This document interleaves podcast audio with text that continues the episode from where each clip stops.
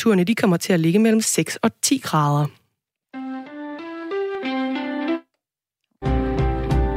Du lytter til Weekendmorgen med mig, Maja Hall. Vi skal i den næste time snakke om slettelak, der er med til at skaffe 117 millioner kroner. Vi skal snakke om, det er okay at købe kunst, klippe det i stykker og sælge det igen. Vi skal også snakke om kønsskifte hos en 11-årig dansk dreng. Og en hel masse mere fra ugen, der gik. Og så skal vi også se lidt ind i ugen, der kommer, og det skal vi med dig, Karen Grøn. Velkommen til dig. Tak for det. Du er museumsdirektør på Trapholdt. Så er du også mor til seks, Mm. og bor sammen med din svigerfamilie i øh, en skov. Øh, hvad er det, nede ved Lillebælt? Ja. Det er helt vildt mange, I bor der. Ja. Hvordan er det at bo sådan? Det er for mig at se den bedste måde at være sammen med sin familie, fordi et, øh, så har man jo en dagligdag sammen og hilser på hinanden og følger med hinandens liv hele tiden, og så har man ikke øh, sådan nogle mærkelige situationer, hvor man skal på besøg og sidde og være fremmed i hinandens stuer. Vi er jo en del af hinandens dagligdag. Så I bor på samme grund, eller hvordan? Ja, altså vi har hver vores hus, men øh, vi er på samme matrikel, ja. Okay, og hvor mange bor I i alt der? Ja, men det er min svigerfar hendes øh, kæreste, og min svigerinde og hendes store familie, og så min familie. Altså, er vi over 20 mennesker, eller hvordan? Ja, Altså, du skal jo bidrager at med seks børn. Altså, ja. ja, men altså, det nærmer sig. Altså, vi er mange, når vi er samlet, ja. Ja. Og så kan du godt lide at spille musik, og det kan du sammen med familien. Du har Ja. faktisk læst musik, Ja, og der står et flyl. ja. Og under det flyl hjemme hos dig, der er der en kattebakke. Ja. Så når I spiller musik, så er det med katten. ja det er Men det. hvor- hvorfor har I placeret en kattebakke under flyet? Ja, det er jo den rene kattejammer. Det, det er vores kat, der simpelthen øh, insisterer på, at det er der, den sparket skal være. så, vi, så vi har forsøgt at flytte den selvfølgelig, for vi synes ikke, det er lige det fede sted. Men så kvitterer den med det samme med at, at gøre det andre steder, hvor vi ikke har lyst til, at den gør det. Eller inde under trommesættet eller et eller andet. Men, men, men hvorfor har I overhovedet sat den der Ja. i første omgang? Ja, men det handler... Og vi havde en ombygning, og så, så... Ja, det ved jeg faktisk ikke, hvordan den egentlig landede der, men den har i hvert fald løst et problem med den her kat. Og det er jo sådan, at øh, når et familiemedlem opfører sig øh, dårligt, øh, så, så er man nødt til at finde en løsning. Man kan jo ikke bare sige, at øh, så vil vi ikke have katten og aflive den. Det, og det er altså løsningen på den her kat, øh, insisterer på at være med i musikken. Sådan. Og Karen Grøn, vi skal her i den næste time øh, tale om ugen, der gik, og Mm. ugen, der kommer. Og dig, der lytter med, hvis du har spørgsmål til Karen, så øh, må vi se, om Karen kan svare på dem. Men I må i hvert fald gerne prøve at skrive ind til 1424, og i sms'en, der skriver I R4, laver et mellemrum og øh, skriver jeres besked. Og Karen, du er museumsdirektør på Trapholt, som ligger i Kolding og er et kunstmuseum. Bare lige helt kort, hvad er det, det fede ved jeres øh, kunstmuseum? Jamen, det er et museum for moderne kunst og design, så vi har begge dele på museet. Og ja, altså, museet er utrolig smukt tegnet af Bøj Lundgaard, ligger lige ned til Kolding Fjord, så det, selve bygningen er noget i sig selv.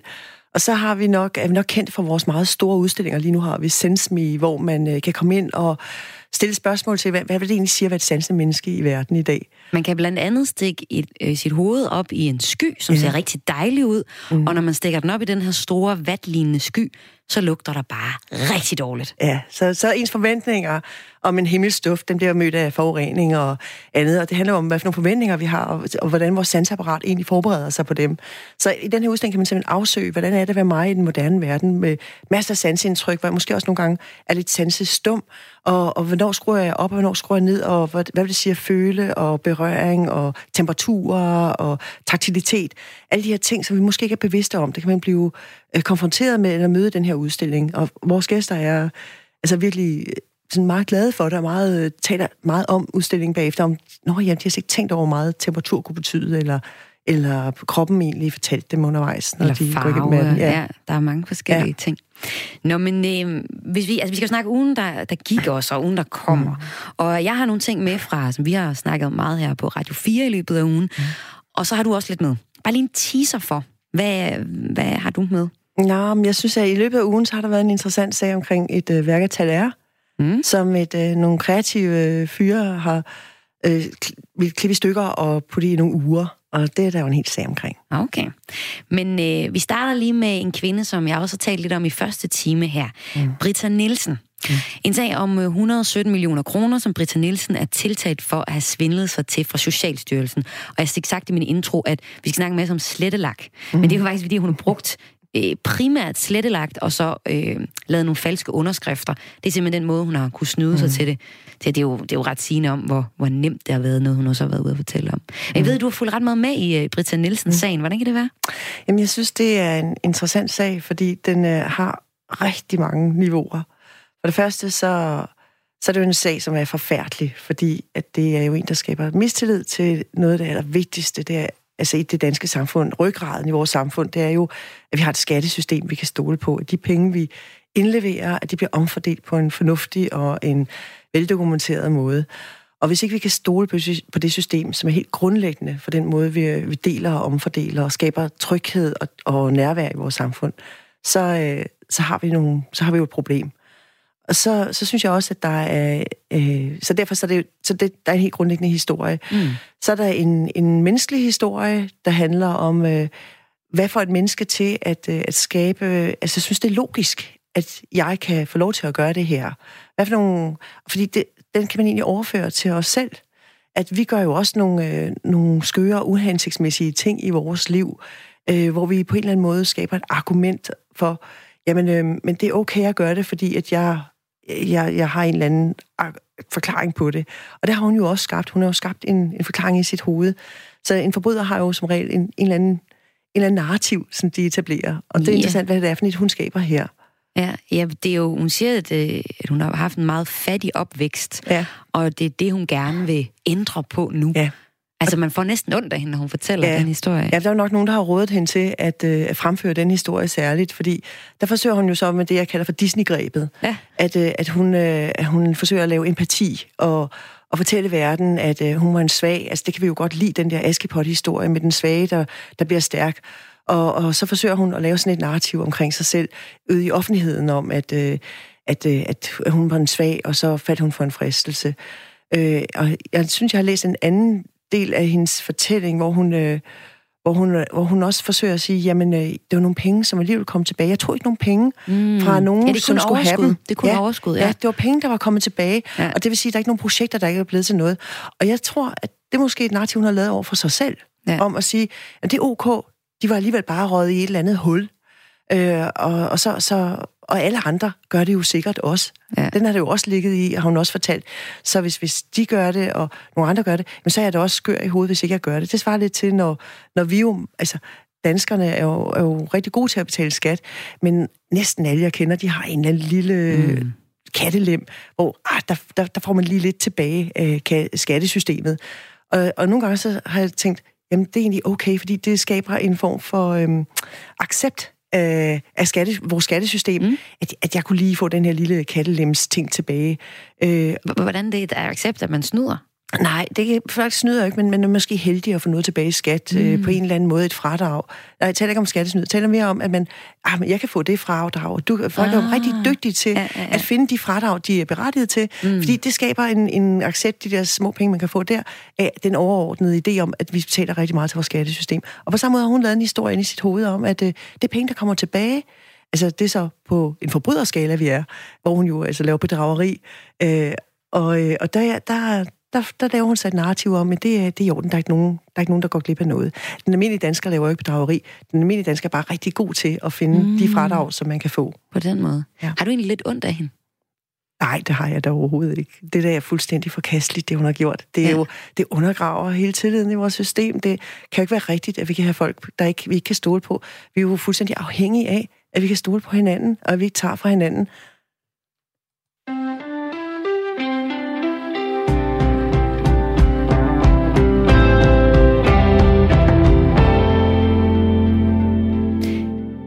Skal vi snakke om den historie, du har med fra ugen, der gik. Og det handler om Tal R, som er en dansk kunstner. Mm.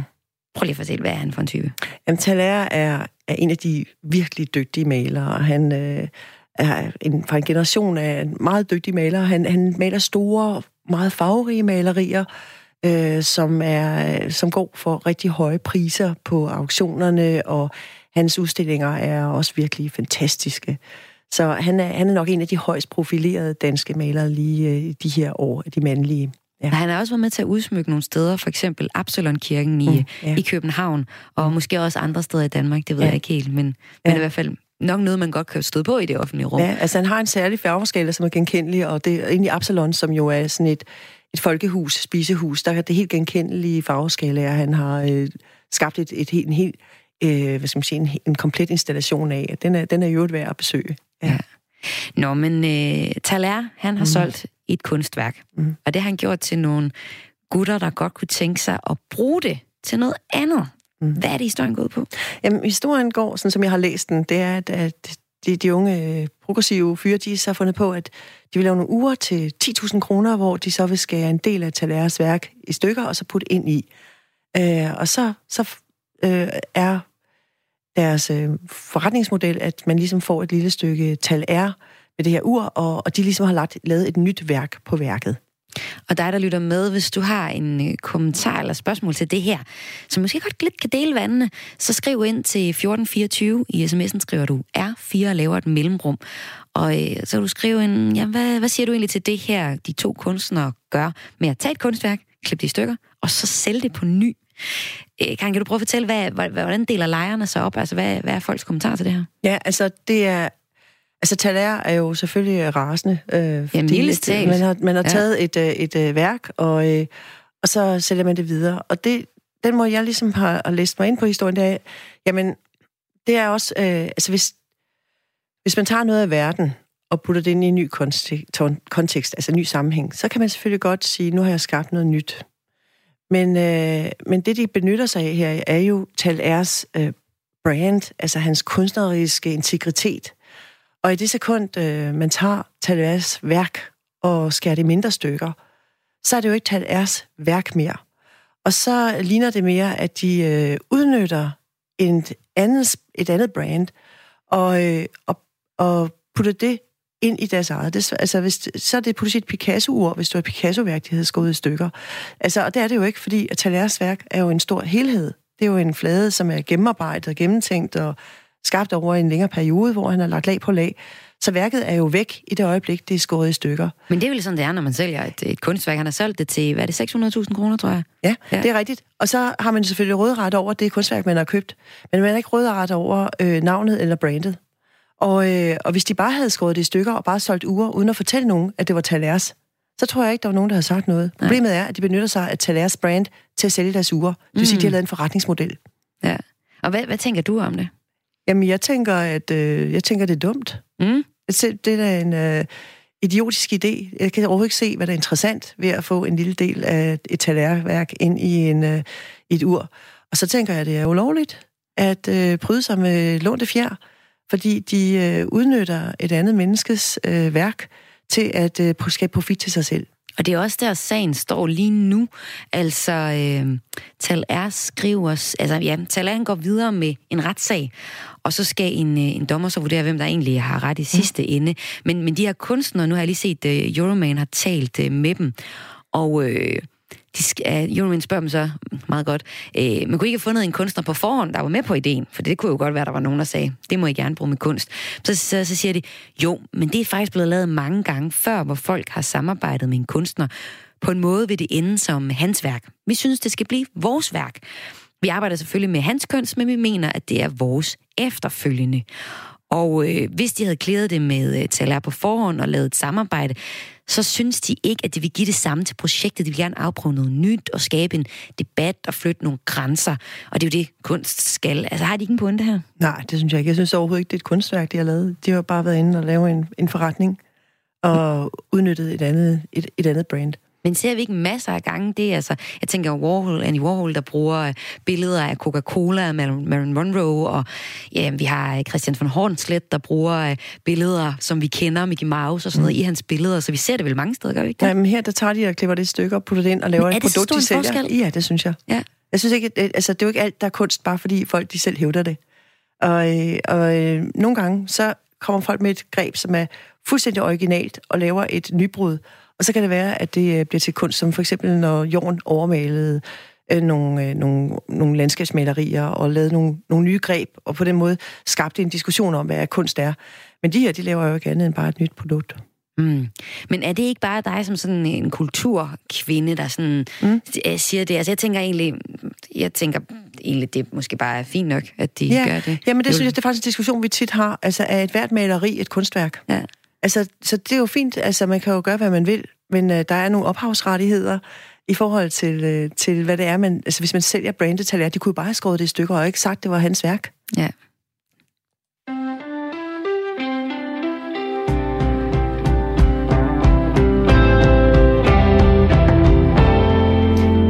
Til Radio 4 Weekendmorgen. I studiet er jeg, Maja Hall, og så er Karen Grøn her på besøg, museumsdirektør fra øh, Trapholdt Kunstmuseum og Designmuseum også. Mm. Ja, jeg får glemme. og vi er i gang med at tale øh, om ugen, der gik, og prøve at give lidt perspektiv til det, og dig, der lytter med, du er velkommen til at skrive ind til 1424. I sms'en skriver du R4 laver en mellemrum og skriver ind. En historie, som har fyldt sådan i løbet af ugen, den handler om en pige, der gerne vil være en dreng. DR har øh, fulgt en øh, dansker, Kim Storm, der som den yngste dansker nogensinde, 11 år gammel, er på vej til at skifte køn. Fuldfører han, så bliver det en livslang behandling med mange usikkerhed og og flere og flere børn, det er faktisk øh, flere og flere børn ønsker sig det. Sidste år begyndte 62 af de henviste børn på hormonbehandling. En af dem var Kim. Han gik som 11-årig i gang med behandlingen som den yngste dansker nogensinde. Vi hører lidt klip med ham her. Hvad sker der med en krop, der har Y-kromosom? Det er i hvert fald ikke ham. Det kan være, vi har ham her. Jamen, Kim, han... Det var heller ikke ham. Så må han komme her. Jeg kan huske, at jeg var meget i sur og ked af det hele tiden. Øh, fordi jeg ikke fik det rigtige tøj på, og jeg fik ikke lov til at være mig på en eller anden måde. Det er det, for jeg var ikke tilpas i pigetøj. Alle mulige pigetrøjer. At, øh, jeg følte mig mest tilpas i drengetøjet, så jeg var sådan meget ulykkelig over mit navn.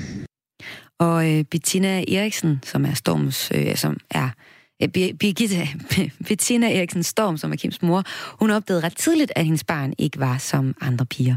Det startede jo med, da han startede i børnehave, med at komme hjem efter deres første svømmetur og spørge, hvorfor han ikke lignede de andre drenge.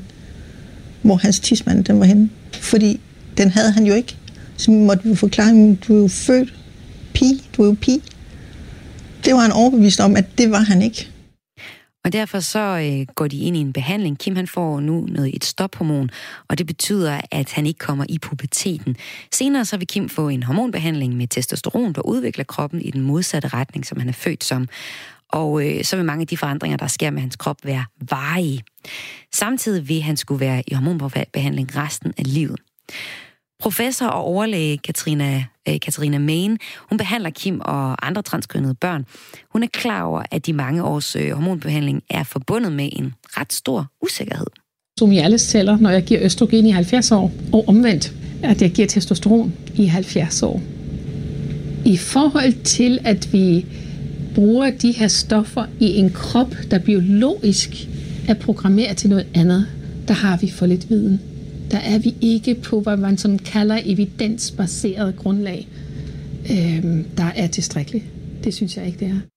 Og det er måske lidt interessant at lige tage fat i den pointe, Karin Grøn, fordi, eller Karin Grøn, fordi at vi har her en læge, som der giver øh, en behandling til en 11-årig dreng, og på sigt så kommer hun til at give en behandling, der faktisk ikke kan, kan stoppes, altså hvor han kommer til at, hun kommer til at udvikle sig som en en helt rigtig dreng, øh, eller hvad man nu siger, hvad rigtig er, men i hvert fald udvikler øh, alle de, alle de ting, som øh, vi, vi kendetegner en, en mand.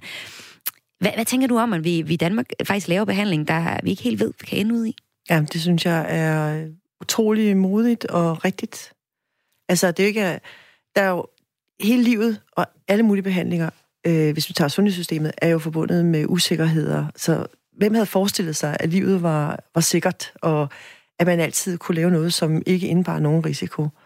Og den her, men den her historie specifik, altså, og det, det, der sker lige for tiden, synes jeg er en, en meget positiv udvikling, øh, hvor man øh, prøver at øh, tage hånd om noget, som jo øh, har eksisteret altid. Der har jo mm. altid været transkønnet, og de har haft det øh, rigtig svært og vanskeligt, og det er forbudt. Indtil sidste år var det forbudt i Indien, altså nogle lande. Altså, øh, så at leve et liv i en en krop, som man oplever som, som forkert, det må, altså, det må jo være fantastisk svært. Og i stedet for at lade folk skulle leve det igennem og få de psykiske skader og sorg, som jo kan maltraktere ens liv, så giver man her nogle mennesker en mulighed. Og jeg tænker nogle gange på, hvis man skal prøve at sætte sig ind i det her med at være transkønnet, jamen så kan vi jo bare sætte os her hjemme ved morgenkaffen og sige, jamen hvad nu hvis jeg var inde i en mandekrop?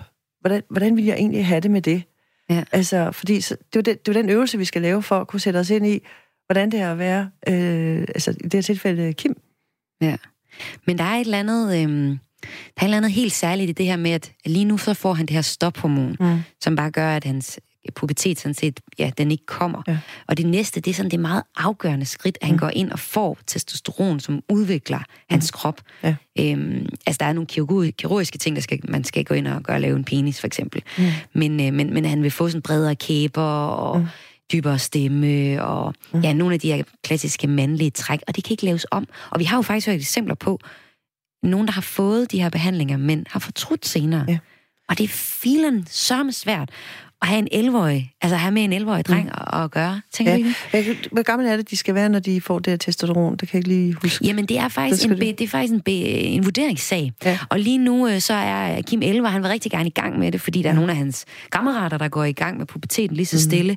Men, men man skal vurdere, hvornår at, ja. at drengen er, er er klar til det, og det er i samspil med lægen, øh, altså Katrina Mene her, og, og øh, hans men, men livet er jo farligt, og vi, vi oplever jo alle sammen, at der er ting, vi gør, hvor der er bivirkninger, eller noget, vi fortryder.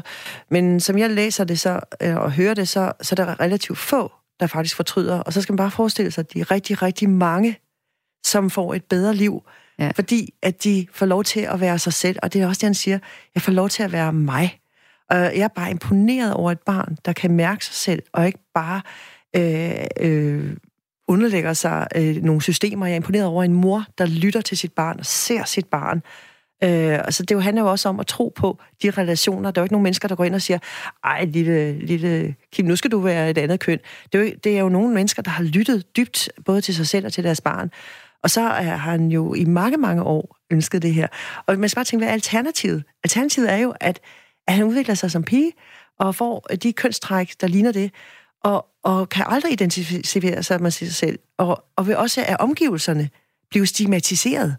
Og, og det er ikke noget, der fordrer et godt liv eller en god mental udvikling, og det vi jo egentlig gerne vil have, det er jo sunde, raske, glade borgere, som øh, er gode ved hinanden og skaber et, dan, et fantastisk øh, verden sammen.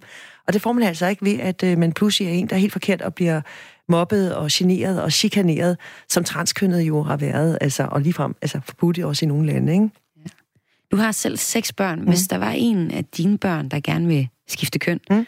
eller ja, transidere fra det ene køn til det ja. andet, som man siger, hvordan vil du egentlig vil du opdage det i første omgang, tror du det? Ja, altså jeg øh, tror, at det kan man ikke bare spørge mig om i dag. Nej. Jeg tror, at det er en lang proces, hvor man har et barn, der igennem mange år udviser nogle, øh, nogle tendenser, hvor man jo vil gro, man vil jo vokse med den erkendelse. Så derfor så er der ingen af os, der sidder og drikker morgenkaffe lige nu, der bare kan sige, hvad vil jeg gøre med mine egne børn? Fordi mm. vi kan ikke sætte os ind i den proces, mm. der har været, at det er et meget langt forløb. Og det skal man jo bare også anerkende, at det er jo ikke bare forældre, som bare siger, Nå, nå vil du det i dag? Nå, men så gør vi bare ja. det. Det er jo ikke sådan, det foregår. Så det er jo både en, en, en, noget, hvor man selv vokser med den opgave, eller med, og, og barnet også. Og sådan er det jo øvrigt også med andre forhold i livet. Det er jo ikke bare fra den ene dag til den anden. Øh, jeg elsker jo mine børn, så jeg håber jo, jeg har set dem. Øh, så, øh, så, så så det vil jeg da håbe, at jeg ville have opdaget, hvis det var relevant for, for et af mine børn. Og vi kan se, at der er en stigning i, øh, i det her. Altså faktisk næsten 500 børn er blevet henvist til egen læge de seneste mm. fem år med formodningen om, at de er transkønnede og gerne vil indgå i den her mm. transition fra det ene køn til den. Det er faktisk flest piger, der gerne vil der bliver der henvendt, og jeg ved mm-hmm. ikke, om de måske har haft nemmere ved at sige det til deres forældre, eller på en eller anden måde, at der er en dialog. Den bliver mm. jo nødt til at være der, tænker jeg. Ja. For at, øh, at ja, det, man... det er et flot billede på, at forældre i stigende grad faktisk ser og lytter til deres børn, og ikke bare kategoriserer dem ind i en boks og siger, du er sådan en. Og måske også et system, der er blevet mere åbent. Mm. Altså seksologisk, nu skal jeg huske, om det er klinik i København, har været lidt udskilt for at være lukket og mm. have svært ved at arbejde med de her sager, og det kan man jo på en eller anden måde måske også godt forstå, mm. det er svært, ikke? Mm. Øhm, men, øh, men ser ud som om, at det er i hvert fald blevet åbnet, og der er også nogle regler, der gør, at det er blevet lidt nemmere, så vidt jeg kan forstå på mm. det også. Ja. Så der er nogle øh, forskellige ting i det. Du lytter til øh, Weekendmorgen her på Radio 4, hvor jeg har Karen Grøn fra Trapholdt, museumsdirektør i studiet, og øh, vi øh, skal snart lige øh, have et nyhedsoverblik. Og på den anden side af det nyhedsoverblik. Og du skal lytte til nyhedsoverblikket, for der kommer mange gode nyheder helt sikkert. Men der skal vi snakke lidt videre om øh, blandt andet Rasmus Sebak. Øh, bare lige helt kort, sådan en museumsmus øh, som dig, Karen. Hvad, hvordan har du det med Rasmus Sebak? Jamen, han er da en del af vores hverdag, det er da klart. Det som alle andre danskere, så flyder han jo også ud igennem højtalerne hjemme hos os. Så du, kan faktisk, du er faktisk måske lidt fan? Ja, jeg synes det jo, han er en fantastisk popsnedker, så, så hvis ikke man kunne anerkende det, så ved jeg da ikke, så havde man ingen øre. Her er nyhederne på Radio 4. Dansk Folkepartis formand så tvivl om Jakob Ellemann som statsministerkandidat, det skriver Berlingske. Det sker efter udtalelser fra den nye venstreformand på udlændingeområdet, som skurkevalgt i ørerne på Christian Thulesen Dahl. Det er et interview i Weekendavisen med Ellemann, som i Thulesen Dahls øjne skaber tvivl om, hvorvidt han vil stå for en stram udlændingepolitik. I interviewet gør venstreformanden det klart, at mennesker, som kommer til Danmark som følge af for eksempel konflikten i Syrien, som udgangspunkt skal sende sendes retur til deres hjemland, når konflikten den er over. Han gør det dog samtidig klart, at konflikten næppe slutter forløbig. Hvis der har været en konflikt i hjemlandet i 15 eller 20 år, og folk har børn, der er vokset op her, så giver det mening at tale Giver det så mening at tale om at vende tilbage til hjemlandet, eller gør det ikke? Det siger Jakob Ellemann Jensen til Weekendavisen. Og det er altså den tolkning, der ikke behager Dansk Folkepartis formand. Og i dag holder Jakob Ellemann så sin første tale som formand for Venstre ved partiets ordinære landsmøde i Herning, der foregår over weekenden. Og flere blå partiledere håber, at Jakob Ellemann han tegner, tegner retning for Venstre tydeligt op. Deriblandt formanden for Nye Borgerlige, Pernille Vermund, der er særligt er interesseret i at høre, hvad Ellemann Jensen siger om udlændingepolitikken. Det er helt vanvittigt, at det, som burde være en ærke borgerlig sag, at, øh, at der sætter Venstre med Jakob Ellemann Jensen sig på bagsmækken og lader, øh, lader Socialdemokratiet øh, føre den sag. Hos Nye Borgerlige er Pernille Vermund ellers positiv over for Jakob Ellemann. Han er nemlig gået fra Lars Lykke Rasmussens linje om at afvise en regering baseret på støtte fra Nye Borgerlige. Israel har natten til lørdag udført luftangreb mod Hamas i Gaza-striben. Ifølge det israelske militær var angrebene en reaktion på det israelske raketforsvarssystem, der skød to raketter ned, som tidligere på natten blev affyret fra det palæstinensiske område. Cirka tre timer senere oplyste det israelske forsvar, at det havde angrebet mål i Gaza fra luften. Forløbig er der ikke meldinger om dræbte eller sårede under det her angreb, og Hamas har ikke kommenteret luftangrebet. Men i alt er 34 mennesker mennesker dræbt i de israelske luftangreb i denne uge. Og få timer før lørdagens præsidentvalg i Sri Lanka, så begynder en kom begynder er en konvoj af busser blevet angrebet. Det er 100 busser med vælgere fra Sri Lankas muslimske mindretal, der er blevet angrebet af bevæbnede personer, som skød mod busserne. Umiddelbart er der heller ikke meldinger om til skadekommende i angrebet her, der fandt sted i det nordvestlige del af Sri Lanka. Politiet eskorterede efter angrebet vælgerne sikkert til valgstederne.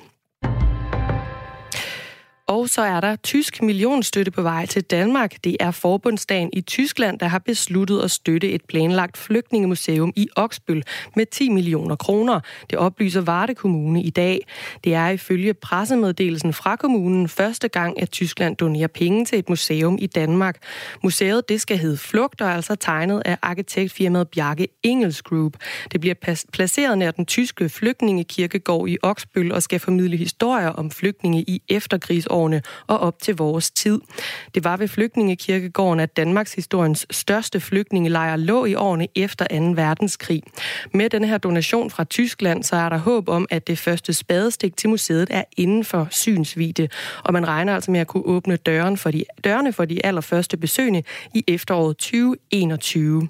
Og så har vi en vejrudsigt også fra DMI. De melder om både vådt og gråt vejr i dag og temperatur fra omkring 6 til 10 grader og vinden den bliver svag til jævn fra øst. Det var nyhederne her på Radio 4. Mit navn er Dagmar Eben Østergaard. Du lytter til Weekendmorgen med mig, Maja Hall. Og øh, her på Weekendmorgen, der har vi Karen Grøn i studiet, museumsdirektør for Trapholdt, og øh, en hel masse mere mor til sex blandt andet også. Ja. vi har lige talt, talt om at skifte køn, at transcendere fra et, øh, en kvindekøn til et mandekøn, blandt andet i forbindelse med den her historie fra øh, DR, der øh, fortæller om en 11-årig dreng, Kim Storm, der gerne vil være en dreng. Og det har vi fået en sms på, som jeg synes, vi lige skal tage, inden vi går videre i ugen, der gik og kommer. Der er en, der skriver, Godmorgen.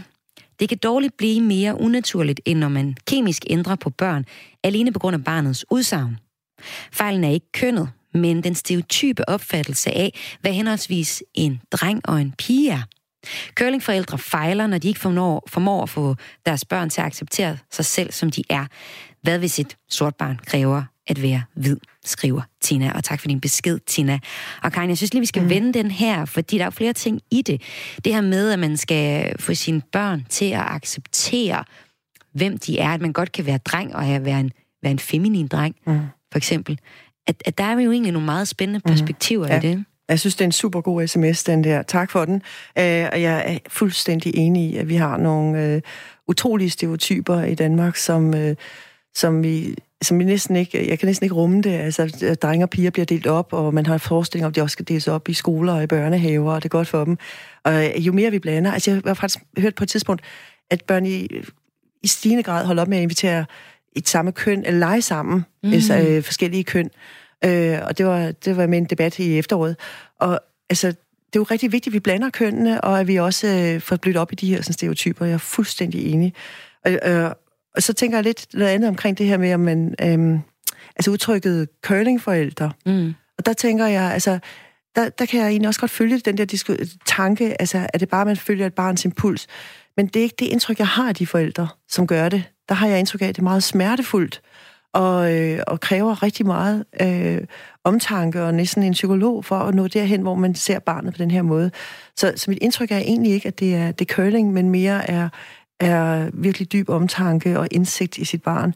Men, men, øh, men jeg kan sagtens følge den umiddelbare tanke, men det er bare ikke mit indtryk, at det er sådan nogle korte processer. Det, Nej, der er i hvert fald ja. også en dialog med lægen, man ja, skal igennem. Det, det, jeg har ikke indtryk at det er impulsivt overhovedet. Nej. Nej. Nej. Men tak for sms'en, Tina, ja. og tak til jer, der skriver ind. Bliv endelig ved med det.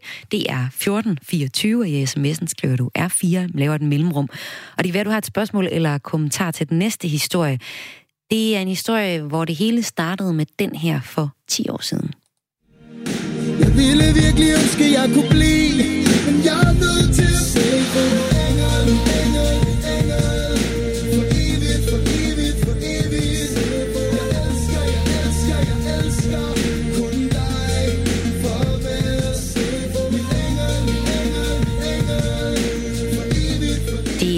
Rasmus Sebak, vi hører her, der er tilbage med et opsamlingsalbum efter 10 år. Der er også fem nye numre på albummet, som hedder Tak for turen.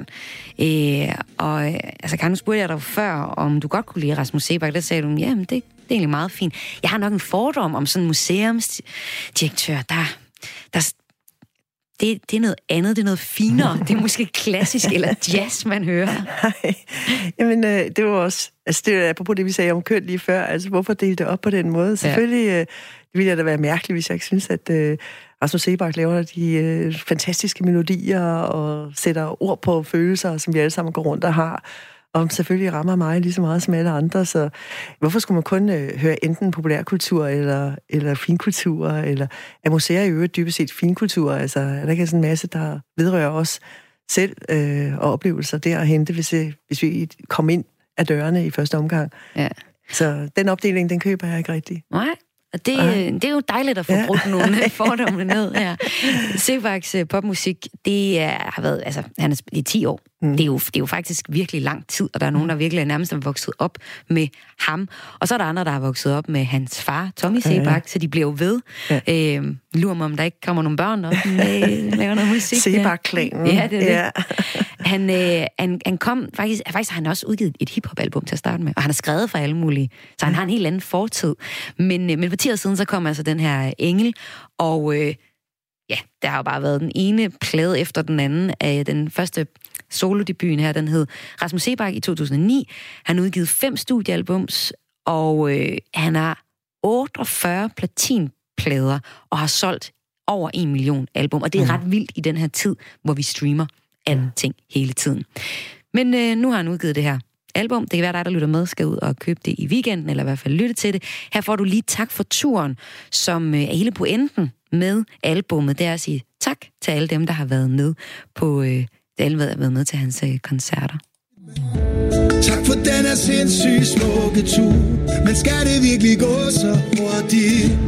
Tak for hvad det tænk herfra mit ur Men skal det hele ende så sort-hvidt? Jeg tager ikke noget for givet Ja, du kan se på mig, jeg har levet et liv Men det er der stadig bedre end alternativ Så tak for tiden går Men skal det virkelig gå så hurtigt?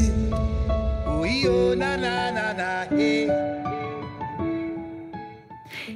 Lørdags øh, den øh, 9. November, det er jo præcis en uge siden, der var det 81 år siden krystalnatten fandt sted.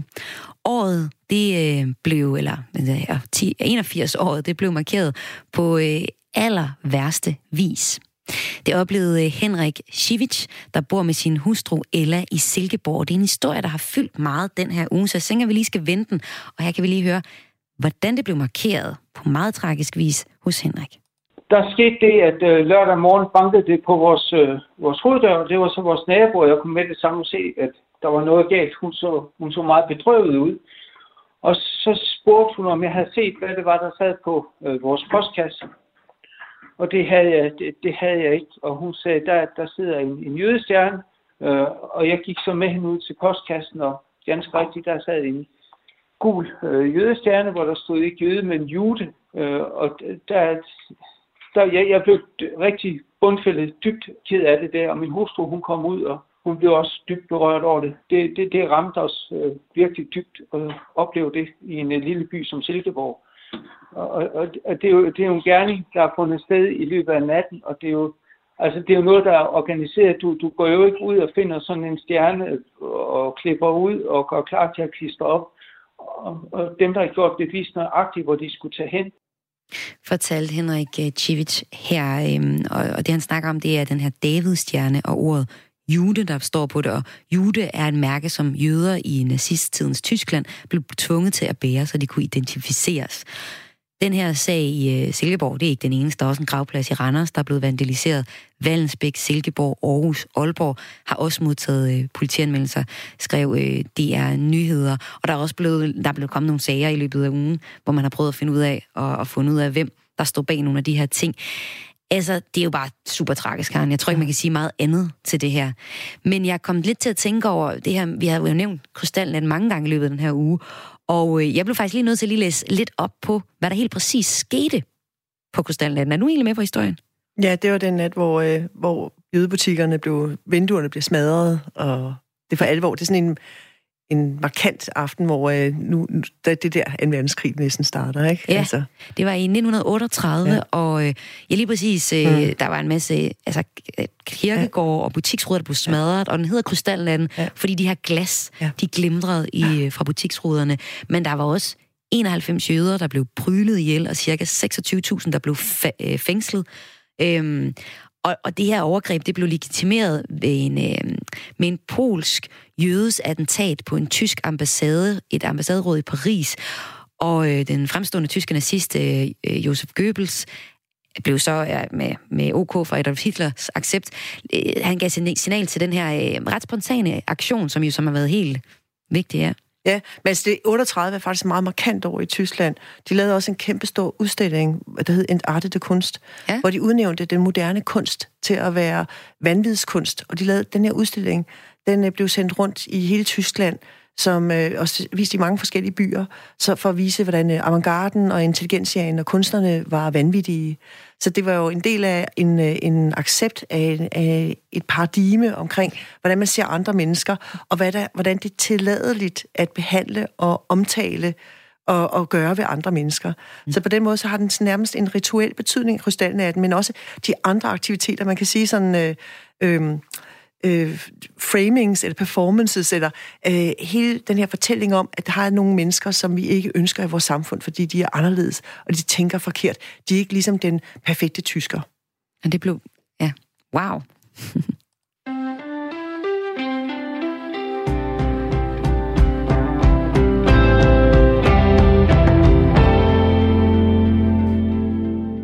Disney har lanceret sin nye øh, streaming-tjeneste Disney Plus i USA, hvor man kan se stort set øh, hele mediegigantens bagkatalog af film.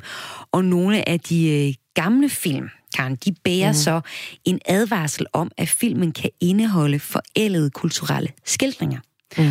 Og øh, når Disney bliver lanceret herhjemme som kanal, så er det jo nok det samme, der gør sig gældende. Øh, det er for eksempel på filmen Dumbo, her er der en, øh, en scene med en masse sorte mænd, der sætter cirkustelte op, og vi kan lige prøve at høre et lille klip fra det her.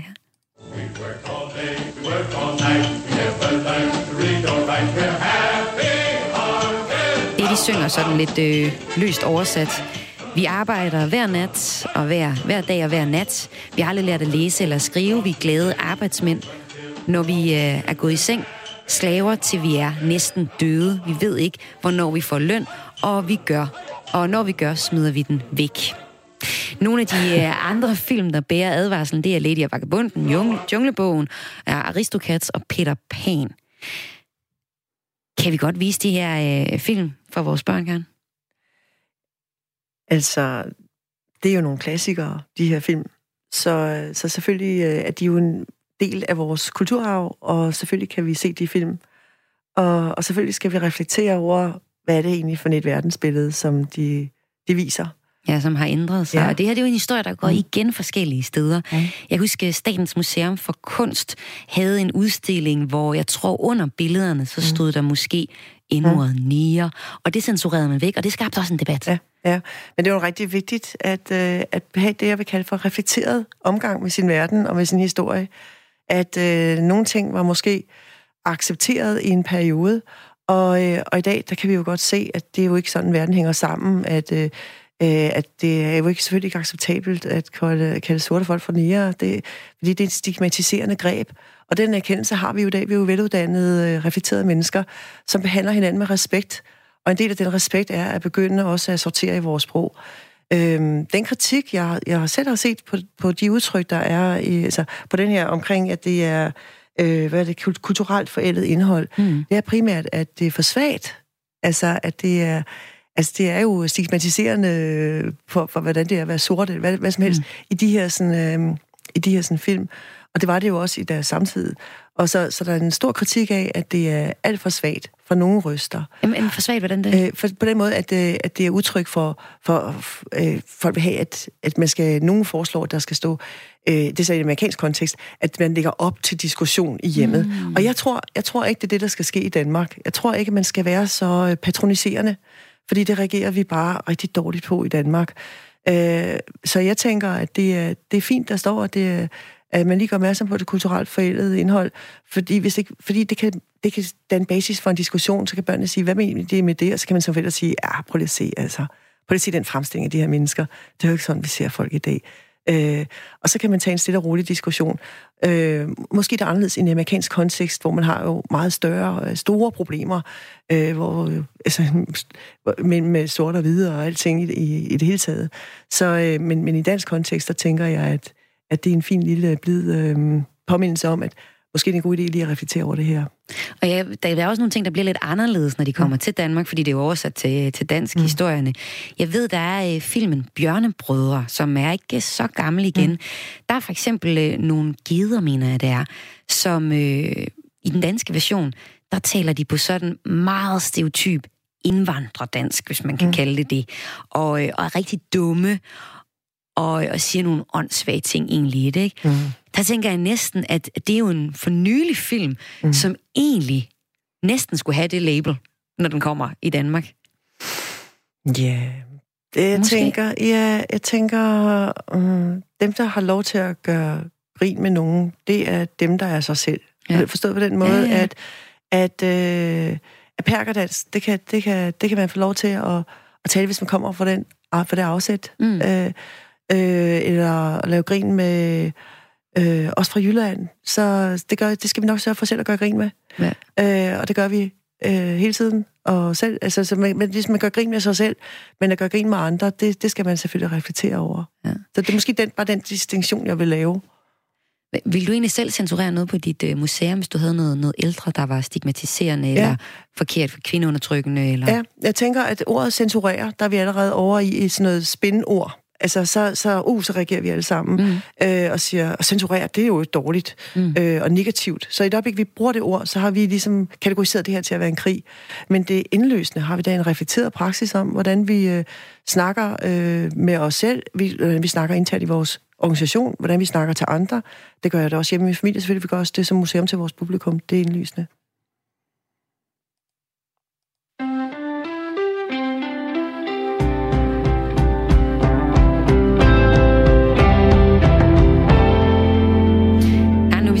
Har om ugen, der gik. Nu skal vi kigge også lidt ind i ugen, der kommer. Det er blandt andet en uge, hvor vi har øh, International Mandedag. Det er også en uge, der nok bliver lige så grå som den sidste uge, vi har haft i. Og så er det nok en uge, hvor vi kommer til at følge IS-krigere. Hvad sker der på den front? Trump der sker også en hel masse ting i USA med ham lige nu. Vi, øh, en mulig rigsretssag kommer måske på tale. Altså, der sker mange ting i udlandet også. Hongkong, det eskalerer øh, der også. Jeg tror, der er meget udland, vi skal holde øje med i næste, i næste uge. Men hvis vi nu ser lidt øh, på din uge, Mm. Og øh, hvad du skal i næste uge. Mm. Hvad skal der så egentlig ske? Jamen, jeg, øh, jeg har en masse møder som alle andre. Mm. Det er jo kedeligt. Men jeg har en rigtig spændende arrangement på på onsdag, mm. hvor vi er i gang med at uh, lave et uh, samarbejde med unge fra Kolding, mm. om at få dem med ind og arbejde med programmet på Trapholdt. Uh, og det er sket ud fra et... Uh, vi har jo rigtig mange uddannelsesinstitutioner i Kolding, mange unge, og, uh, og vi har egentlig tænkt, at hvis vi, vi skal lave noget med unge, altså, så skal det være de unge selv, der skal være med til at skabe det. Mm-hmm. Så vi har simpelthen lavet samarbejde, eller vi har inviteret øh, unge fra alle uddannelsesinstitutionerne, og i øvrigt unge øh, i forskellige grupperinger ind, til et møde, øh, til at danne en gruppe, som skal, øh, skal etablere øh, det, vi kalder for Traphold Ung, og som, øh, som skal være med til at lave øh, programmer, øh, program, øh, programmet for Traphold. Mm. Er det, fordi jeg er svært ved at få unge til at tage på museum? Altså, vi har egentlig øh, relativt mange unge på Traphold. Men jeg ved men, også, for jeg har lige besøgt uh, Traphold, ja. at hvis man er under 30, mm så kan man virkelig komme billigt på traphold mm. og få et årskort. Ja. Det, de lugter jo lidt af, at det er svært ja. at lukke dem.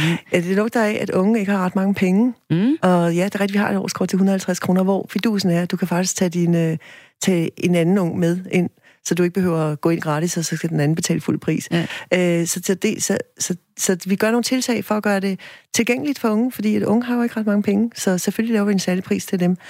Uh, ungegruppen her er, det er født ud af en nysgerrighed, fordi at når vi laver nogle nye formater, så, så trækker det og strækker det også vores institution. Så giver det nogle nye indsigter og nye, nye indblik. Så i første omgang arbejder vi på at lave et, et enkelt arrangement sammen med dem, og så se, hvordan det kan gro af sig selv. Så det, og så vi forsøger at lave rammerne, og så, øh, så lytter vi, og så, øh, så skaber vi øh, muligheder for, at de kan, de kan gøre det, de synes er relevant. Og det er jo ikke hvad som helst er relevant. Det skal være relevant i forhold til den kontekst, altså det museum, der er, de rammer, der er. Mm. Og, og det er bare en rigtig spændende dialog, så det ser jeg super meget frem til. Har ved noget om, hvad de unge de finder på? Ja, altså det, vi er, de er um, interesseret i at arbejde med sådan inspireret noget format, der er fra der er på SMK, der hedder Fridays, nogle senere aftener, de har, og på Tate, hvor jeg, altså jeg var på, jeg var på en overlov sidste år, hvor jeg var på Tate i syv og en halv måned. Og der har de noget, det er et museum i øh, London. Yes. Og der, der har de noget, der Tate Late, hvor det er de unge, der laver det og, øh, og vi skal over og besøge dem og høre, hvordan de har gjort det. Er det noget med alkohol? Det, jamen, der kan godt være nogle øl også, men det er faktisk ikke det primære. Men øh, er det ikke tit det, der jo. lokker? Men det kan jo godt sagtens være, at øh, man bliver lukket til noget med noget mad og noget vin, men det er jo samværet, det er jo mm. indholdet, det handler om. Så de unge, de, øh, så på Tate, der arbejder de rigtig meget med kreative workshops i løbet af de her aftener, og talks og diskussioner, som, som de er interesseret i, og debattører, de er interesseret i. Så det skal vi over og høre, hvordan de arbejder og blive inspireret af. Er der egentlig stadig plads til unge, hvis der nu er nogle forældre eller unge der selv, der sidder og lytter med, der kan være med på onsdag? Ja, så skal man bare sende en, øh, en mail og melde sig til gruppen. Så det er en, det er en konstant selvsupplerende gruppe, så, øh, og der er også nogen, der har eksamener, så vil de måske falde fra, eller stoppe deres uddannelse, eller flytte fra byen. Så det vil være en, vi håber, det bliver en gruppe, som, som vil have en kerne, som hele tiden vil køre, og hvor vi får flere til. Nu er vi jo ved at etablere den, men hvis der er nogen, der er nysgerrige, så skal de bare sende Hvad skal de sende mail til? De skal bare sende den til... Og de kan sende til mig. Mm. Hvad, hvad er den det? Find, mig finder de inde på vores hjemmeside. Ja, okay, så bliver det den på den måde, man gør det. Ja. Og øh, oh, vi har lige fået en sms ind, kan jeg se. Øh, det var lige med Disney, vi snakkede om mm. før. Øh, Disney burde ikke bruge ordet forældet, men historisk, skriver Kjeld Flaup. Det er måske en meget god pointe. Ja, nej, jeg synes, forældret er helt rigtigt, fordi okay. at, øh, så tager man også øh, stilling til, at det ikke er sådan, vi taler om hinanden i dag.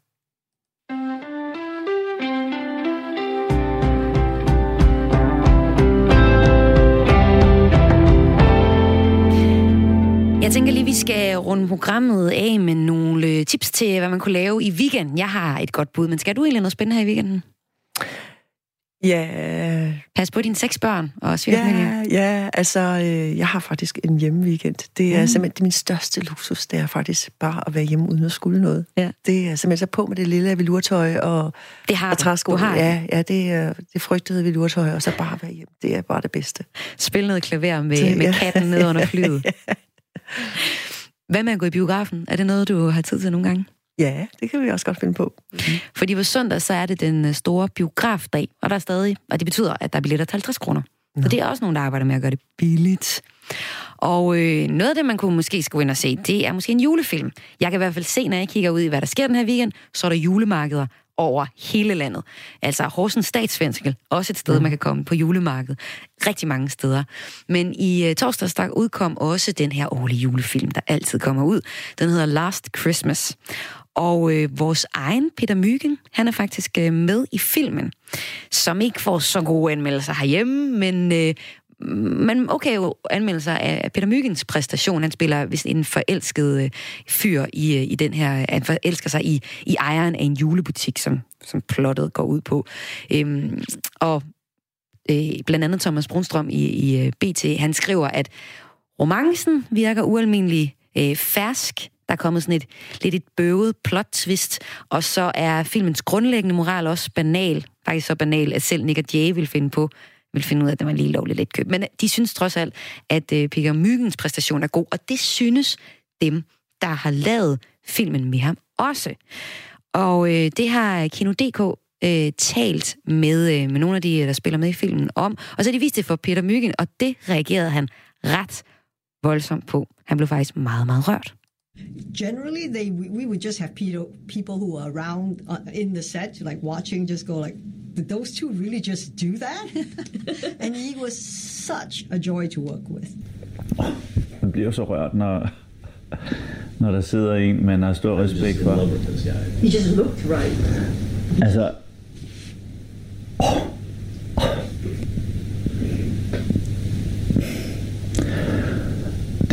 vildt som at få komplimenter på den måde. Åh, oh, det er tavligt at vise det her sådan her. Nej, det er så fint. Nu er jeg også et meget følelsesmæssigt menneske. Og det er ikke så tit, at man i min branche får ros på den der måde. Det er det bare ikke. Der bliver sagt tak, og så går man videre. Og altså, derfor er det meget rørende. Det må jeg lige gå kaffe på tit tænker folk positivt, og, og det er sjældent, man, at man får lov at opleve noget altså så tydeligt som her, hvor de siger det så lige ud, og det er jo... Oh, hold da op sagde øh, Peter Myggen her til uh, Kino.dk, da han så nogle af hans medskuespillere i uh, Last Christmas, Christmas udtalelser om, hvor, uh, hvor god han havde været, og det rammer ham meget dybt. Jeg tænker lige på, er det noget, du kan genkende til hos nogle af dem, der udstiller hos dig, det der med, når man, altså som kunstner, man sidder og arbejder med tingene selv, og, eller det går hurtigt, fordi man er skuespiller, flyver lige ind, spiller og flyver igen. Men så der sætter sig nogen ned og siger, hold da op, hvor er det flot. For eksempel Eske Kathaj til at udstille mm. lige nu. Der er jo ikke så tit, han måske nødvendigvis lige møder dem, der siger, ej, hvor er det spændende. Ja, jamen, det betyder da enormt meget. Der ligger jo en kæmpe indsats bag ved at lave en udstilling. Og, og på den måde adskiller en kunstner sig jo ikke fra alle os andre. Altså, vi gør os jo enormt meget umage i vores liv. Og hvis der er så nogen, der kommer og fortæller os, at det er, at det har, at det, at det, de synes, det er godt, eller de har været glade for at arbejde sammen med os, hvem vil det, altså det betyder da enormt meget for os som mennesker at få den erkendelse. Altså både for en skuespiller, som jo så er meget synlig og offentlig, mm. øh, og for en kunstner, men, men det kender jo os alle sammen, og vi gør os jo vildt meget umage, og hvor, hvor ofte husker vi at fortælle hinanden, hvor meget vi sætter pris på det. Det, det kan være en lille weekendopfordring, yes. til man kan huske at gøre. Ja. Og måske også, for jeg tænker jo sådan, når jeg ser Peter Myggen øh, reagere så voldsomt på mm. det, tænker jeg, ved han ikke, at han er dygtig og, og elsket af ja, nærmest, altså mm. mange i Danmark synes i hvert fald, han er en spændende person også ja. at følge med i. Det overraskede mig, at han reagerede så, ja. så kraftigt ja. på det faktisk også. Ja, og han udtrykker jo bare det, i virkeligheden, han er jo, det er jo fantastisk, at han gør det, og han står ved det, fordi vi kan godt gå og skjule lidt vores, vores følelser, men han udtrykker jo, sådan som vi alle sammen har det i virkeligheden, man bliver sådan lidt, ej, ej, synes du virkelig det? Fordi vi er jo selv vores, største, vores egen største kritikere, og vi lever jo inde i vores eget jeg. Altså, så vi, vi, vi tænker jo, de fleste af os jo ikke over, og specielt også hvis man er en lidt offentlig person, man tænker ikke over, at andre ser det, men man er jo bare inde i sit eget kritiske jeg hele tiden, fordi det kan altid godt lidt bedre. Så hvis man ligefrem får et kompliment, så det, det er virkelig noget, der varmer. Jamen, nu virker det jo hul, når jeg siger, at du har været rigtig god at have med i dag, Karen Grøn. tak skal du have. Men uh, det her, det var weekendmorgen, og alt, hvad vi havde til dig, Karen Grøn, var med i studiet. Hun er museum. Du er museumsdirektør på uh, Trapholdt i Kolding, hvor man kan se museum, eller både kunst, moderne kunst og også design.